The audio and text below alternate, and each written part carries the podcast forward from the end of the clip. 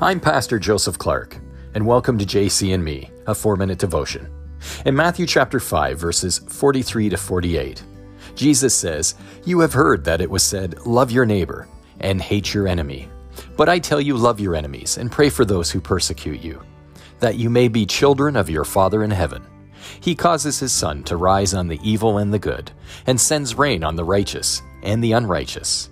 If you love those who love you, what reward will you get? Are not even the tax collectors doing that? And if you greet only your own people, what are you doing more than others? Do not even pagans do that? Be perfect, therefore, as your heavenly Father is perfect. Jesus taught us that we defeat our enemies by loving them, that a person can only threaten us to the extent that we consider them a threat. They can only be an enemy to the extent that we consider them an enemy. That regardless of the harm that our enemy causes us, that we are to remain strong in living our faith. To pray for our enemy and not to engage them in battle and not to return vindictiveness is to glorify God. It is also incredibly challenging, as we all suffer from human ego.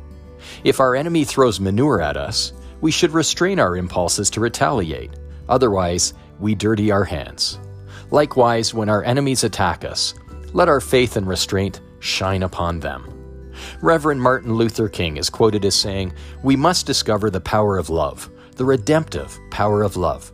That's why Jesus says, Love your enemies, because if you hate your enemies, you have no way to redeem and to transform your enemies. And Miroslav Volf wrote, If you take the love your enemy out of Christianity, you've unchristianed the Christian faith. In Proverbs chapter 24, verses 17 to 18, the Holy Spirit tells us in the Word, Do not rejoice when your enemy falls, and let not your heart be glad when he stumbles, lest the Lord see it and be displeased, and turn away his anger from him. Heavenly and Almighty Father, I pray for strength when others attack us. Instead of responding in anger, we will endeavor to remember to pray for our enemies, to pray for your blessing and peace over them, for their hurting hearts to mend. For evil spills out of a hurting heart, a heart that is distant from you, Lord. Keep us close to you, Lord, and help us only say kind words and pray for your blessings over everyone, even those who speak unkindly to us.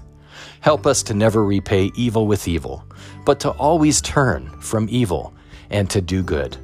In Jesus' holy name I pray. Amen. I'm Pastor Joseph Clark, and thank you for listening to this four minute devotion on JC and Me.